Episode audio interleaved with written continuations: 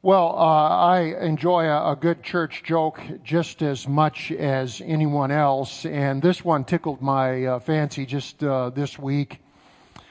Uh, I've always told my people you can't take it with you, but Harry must not have been listening. Now, you've heard the person who said you've never seen a hearse uh, with a dragging U-Haul behind it. Well, now you have.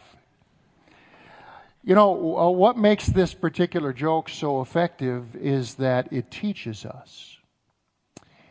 Uh, there's only one way that we can take it with us, only one.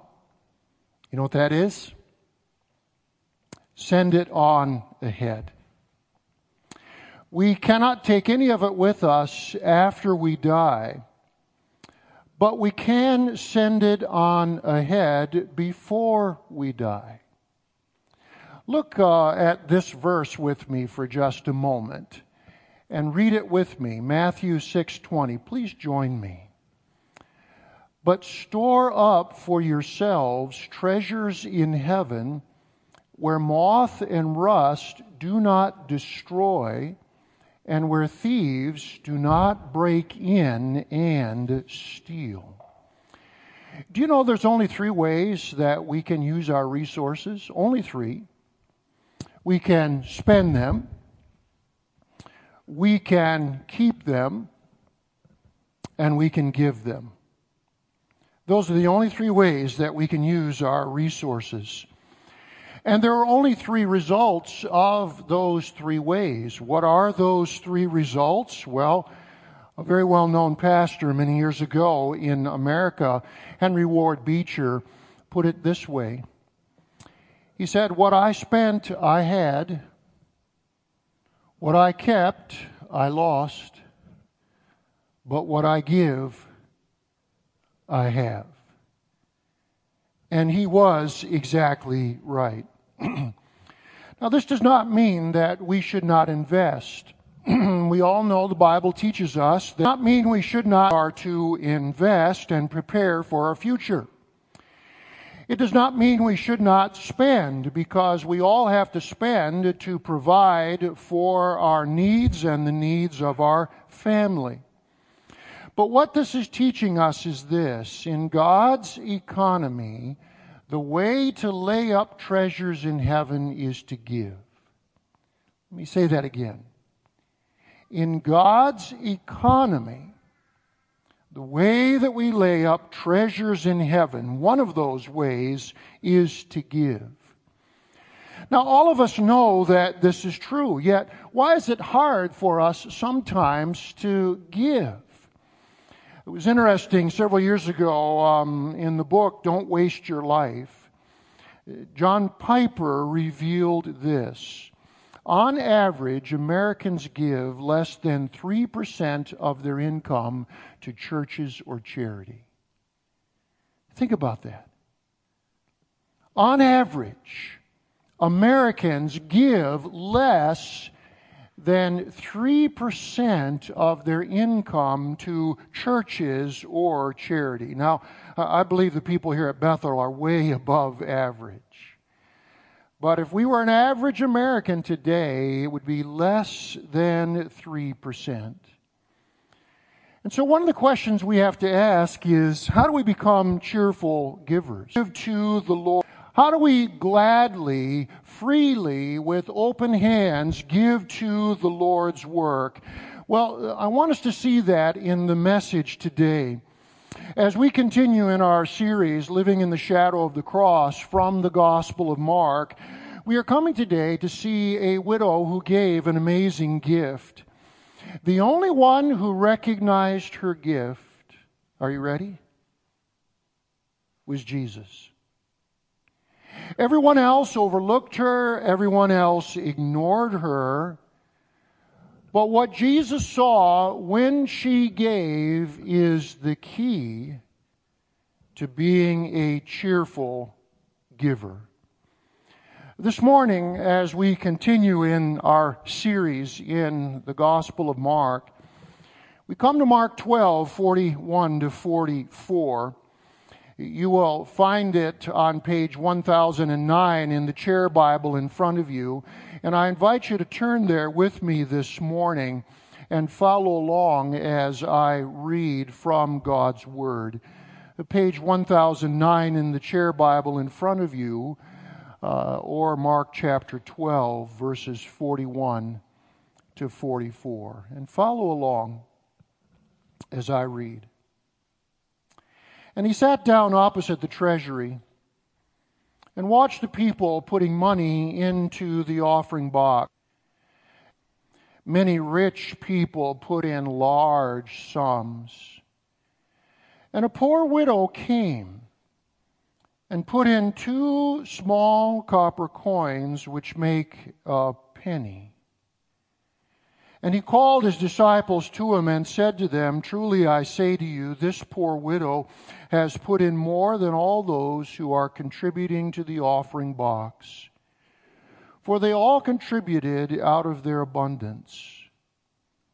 But she, out of her poverty, has put in everything she had, all she had to live on. Let's pray for just a moment. Thank you, Father, for this unknown widow.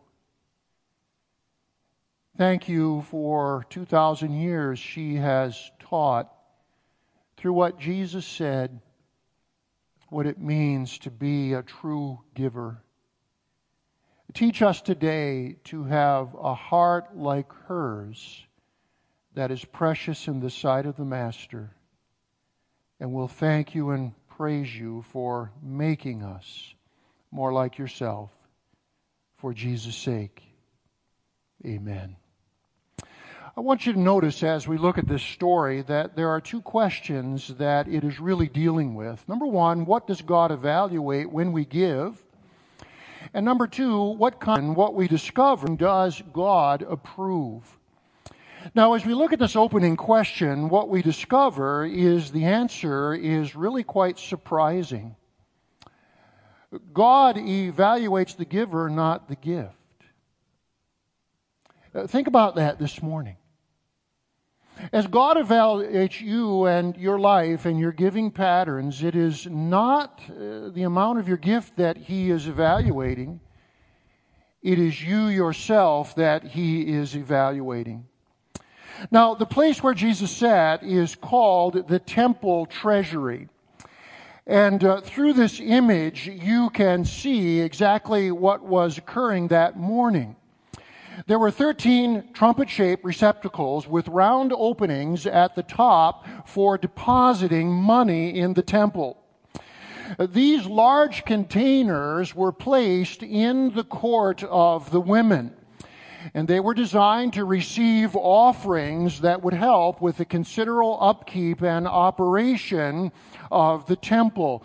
Do you know the court of women could hold 15,000 people? And this was Passover.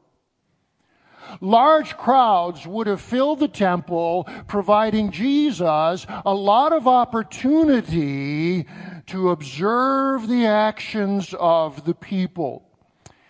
Now, I want you to notice that Mark's, first in verse 41, the rich, who he says threw in large sums. Now, we can't say this for all, but for some, you know what this was? An opportunity for show and tell, wasn't it?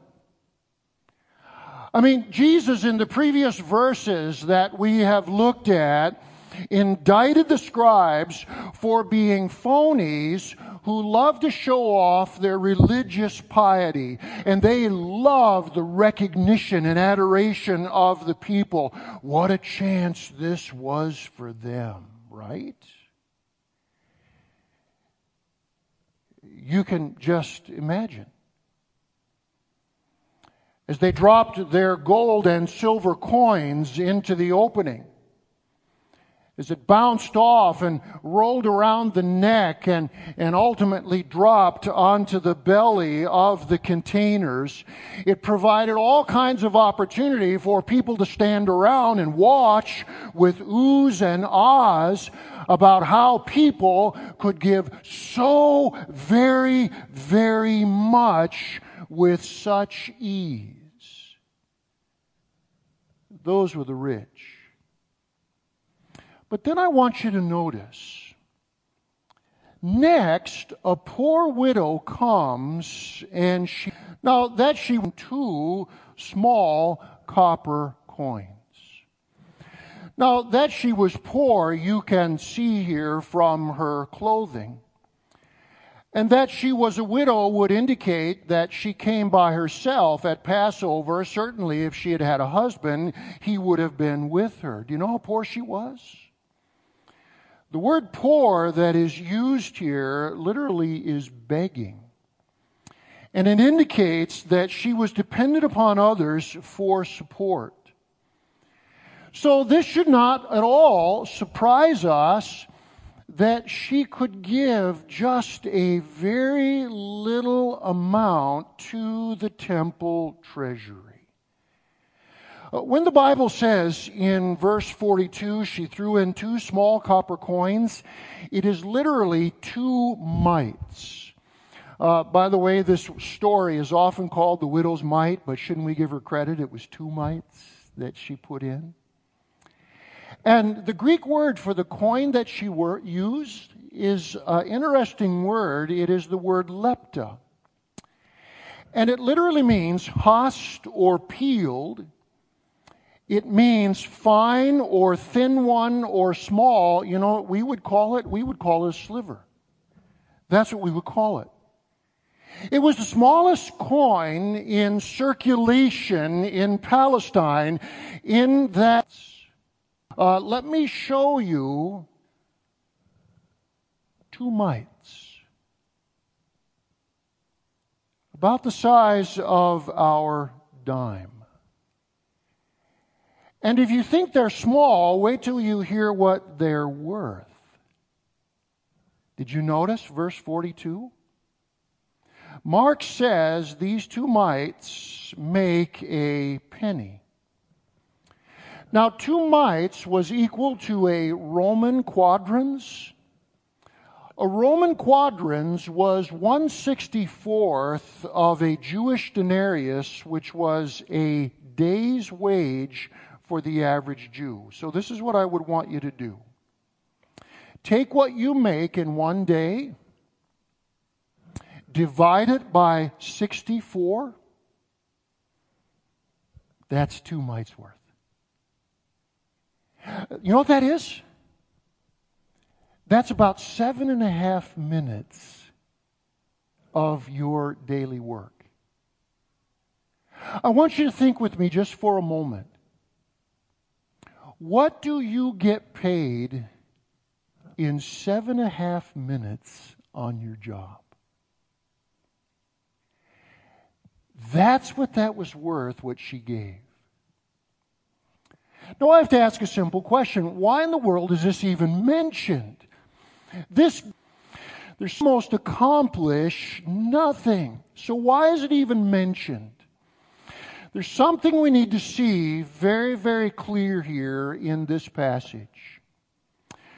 When the Bible says that Jesus watched the people putting money into the offering box, the original language says this he was watching how they put money into the offering box. That is very, very significant. Jesus just did not see the gift, he saw the hearts. That's what we're seeing here. It wasn't the size of the gift that mattered most. It was the size of the heart that Jesus saw. Uh, do you know in Scripture the issue is never how big our gift is? The issue is always how big is our heart. God is far more concerned with how we give rather than what we give. You see, He's not looking at what is in our hand. What He's looking at is what is in our soul. God is looking for our motives. And if our motives are right, then our today, Pastor, how right?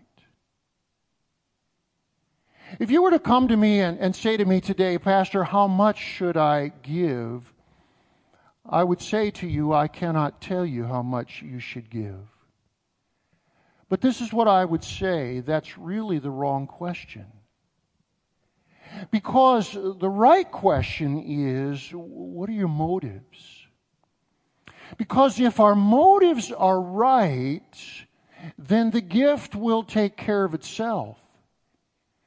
And if our motives are what the Lord wants them to be, then the amount will be what He wants us to give.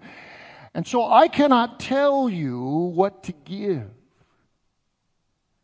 What I can say is this examine your motives before God. Make sure your motives are right. Then, when you give, the amount will take care of itself. Now, what are the motives that Jesus saw? Well, that's really the second question that we see in this story. Because when we move to question two and we ask, what kind of giving does God approve? We're really looking at motives. And so uh, notice that there were two motives that impelled this woman. Let me ask you this much as he was. All of us sit here today and Jesus is examining our hearts as much as he was hers. Are these our motives? Here's the first one God approves giving that shows he is first. God approves giving that shows He is first. Did you notice what Jesus said, verse 43? Truly I say to you, this poor widow has put in more than all those who are contributing to the offering box. Now, obviously, Jesus here is talking proportionately. By giving the two mites, she was clearly giving all that she had, all that she possibly could give. And by tossing in both mites, her gift was far more costly in personal terms than the rich who were pulling out of huge money bags. By the way, have you ever stopped and asked yourself this question? Why didn't she just give one mite? Why give both? Why not just say, okay, Lord, this is all I have. I'll give half to you. That's and I'll keep half for myself. Why didn't she do that? Well, in my research, this is what I discovered. The rabbis had a rule you could not give one mite. And so she faced a real dilemma. If she didn't give both,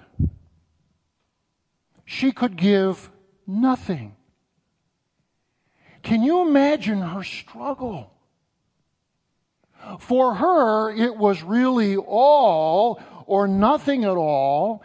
If she kept both because she couldn't give one, God would get nothing. And this is what she decided. If it came down to God over her, she would put God ahead of herself. Do you see this? By the way, why is this so important to God?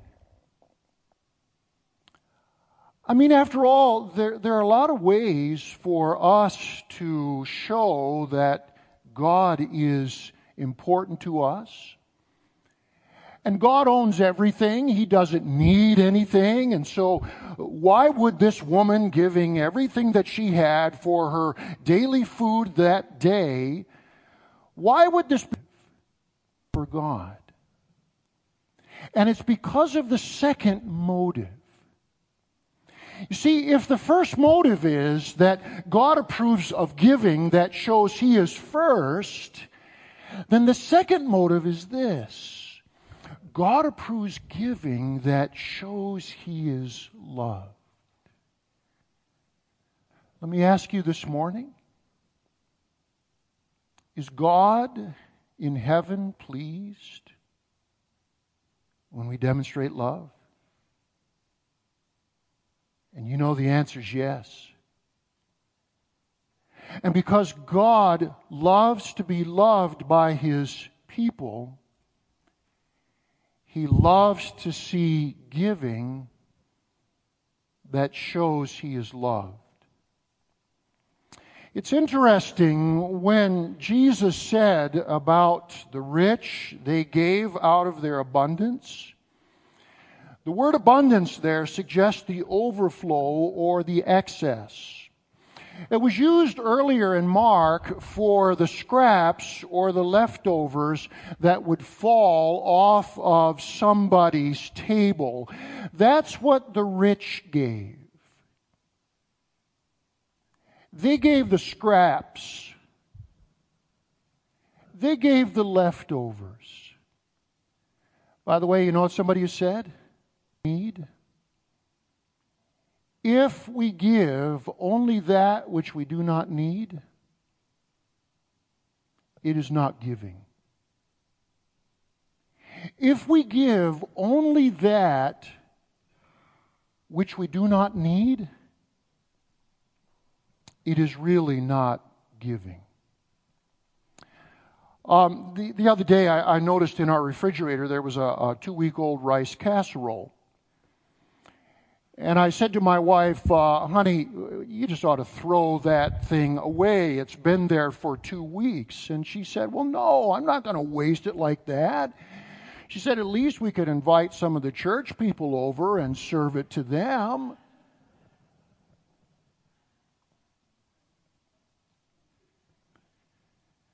Now, you know that's a fictitious story, don't you? And you know, my wife would never do that. You don't serve guests whom you love leftovers, do you? You never, never do that. You see, that's the secret here. This woman gave out of her poverty what she needed for herself because of her it was her food money for Jesus said it was all she had to live on. What that means is it was her food money for that day. So it was not the extras, but it was the essentials. And you know what this meant? She would not be able to eat again until somebody else blessed her so that she could go and buy food. That's why Jesus was so very, very amazed. One of the great statements I read this week came from Amy Carmichael, missionary to India. Amy Carmichael poured out her heart for the orphans in India for her entire life. She never took a furlough. She served for 55 years caring for the orphans, and obviously, for that to happen, she had to be supported by the gifts of God's people for her entire 55 year career. And this is what she said because she learned this firsthand. You can give without loving, but you can't love without giving. And she was exactly right. Now, we may have a question here this morning. Is Jesus teaching us that unless we give all of our money, we cannot have his approval of giving? The answer to you is no. Jesus is not teaching a method of giving, but a principle about Christian living. And that principle is this God wants us to love Him so much that we put Him first in our lives. If you don't get anything else out of this message today, please get this.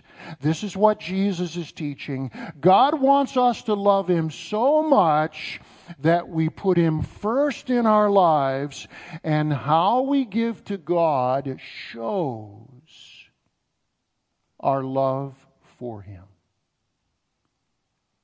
That's the principle that's being taught. Now, you know, as you look through the rest of the Bible, what you discover is that this widow shows us the basic principles of Christian giving. If you are here this morning and you've never really thought about this, what does the Bible teach about Christian giving? They're all illustrated in this woman. But let me give them to you from several very important passages of Scripture, all right? Here are the principles of Christian giving. Let me ask you, are you this kind of giver? Are you this kind of giver? Number one, the Bible says that Christian giving is planned giving.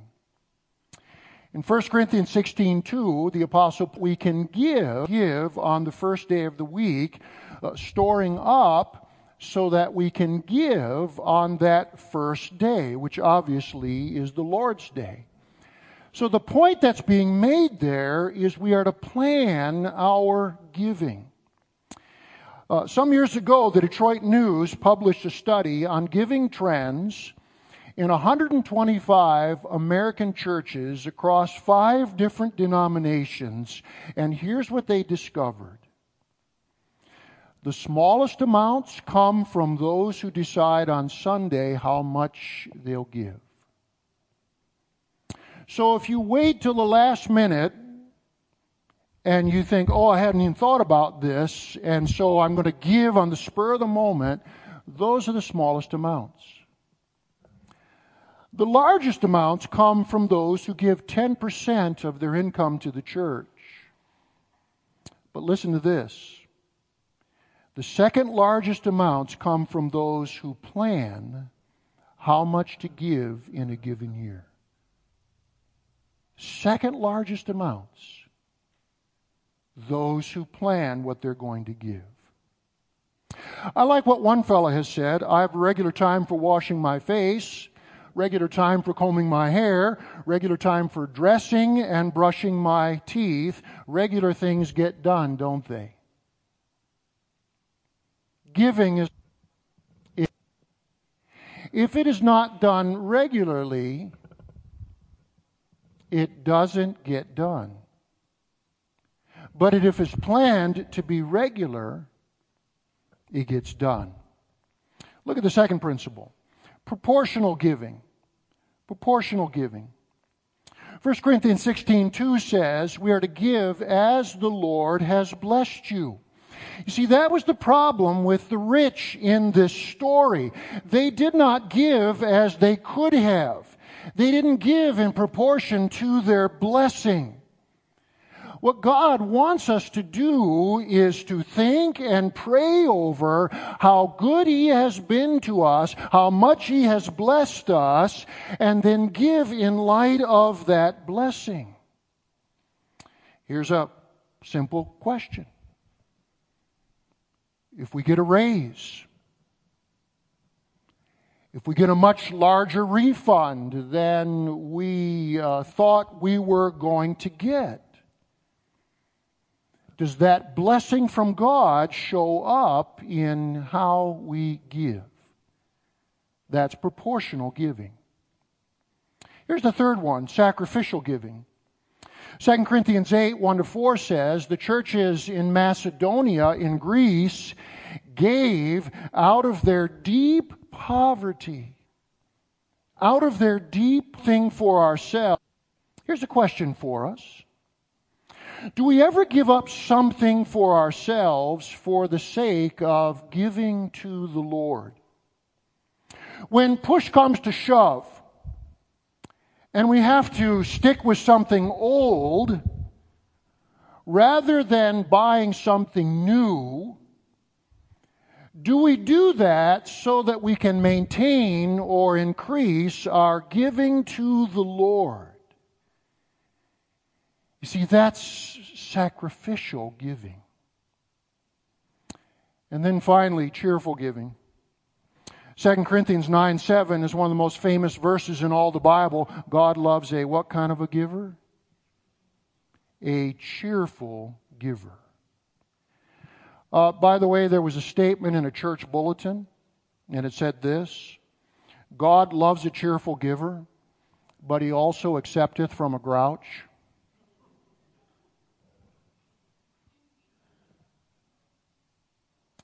May I ask you this morning? Do you think this lady was a grouch when she gave her two mites? All she had to buy food that day? I don't think so. In fact, I think she went home with joy in her heart because if there's one thing that causes it is it is giving to somebody that we love. It is giving to somebody that we love. And then can you imagine the joy she would have experienced if she knew what Jesus said? Jesus and his disciples were watching her secretly, and she had no idea what Jesus said, but think of us if we give the way she gave, we know what Jesus is saying. And there is no joy in all the world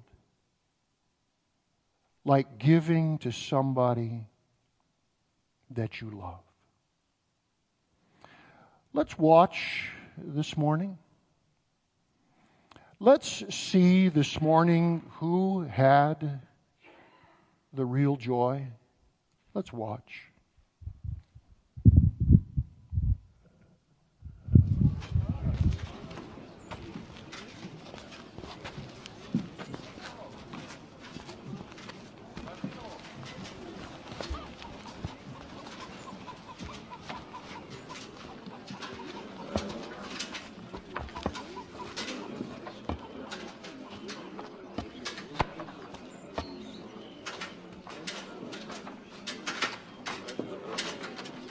poor widow of a truth. I say unto you that this poor widow hath cast in more than they all. For all these have of their abundance cast in unto the offerings of God, but she of her penury has cast in all the living that she had.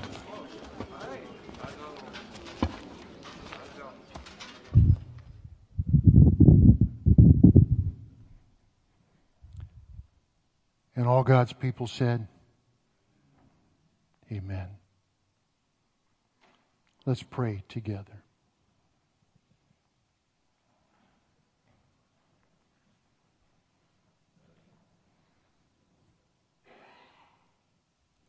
Father, make us like this unknown widow. Help us to reflect the heart and motives that she had. Lord, may our giving be planned. May it be proportional to your blessing. May it be sacrificial, sometimes putting you ahead of ourselves. And may it be done with a cheerful heart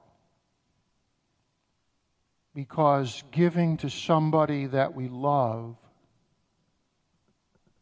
always produces joy. And Father, if we'll give in that way, then the amount will take care of itself. That's really never the issue. It's never what is in our hand, but far more significant to you what is in our heart. May we give as those who put you first because we love you so much. Thank you for Jesus' sake. Amen.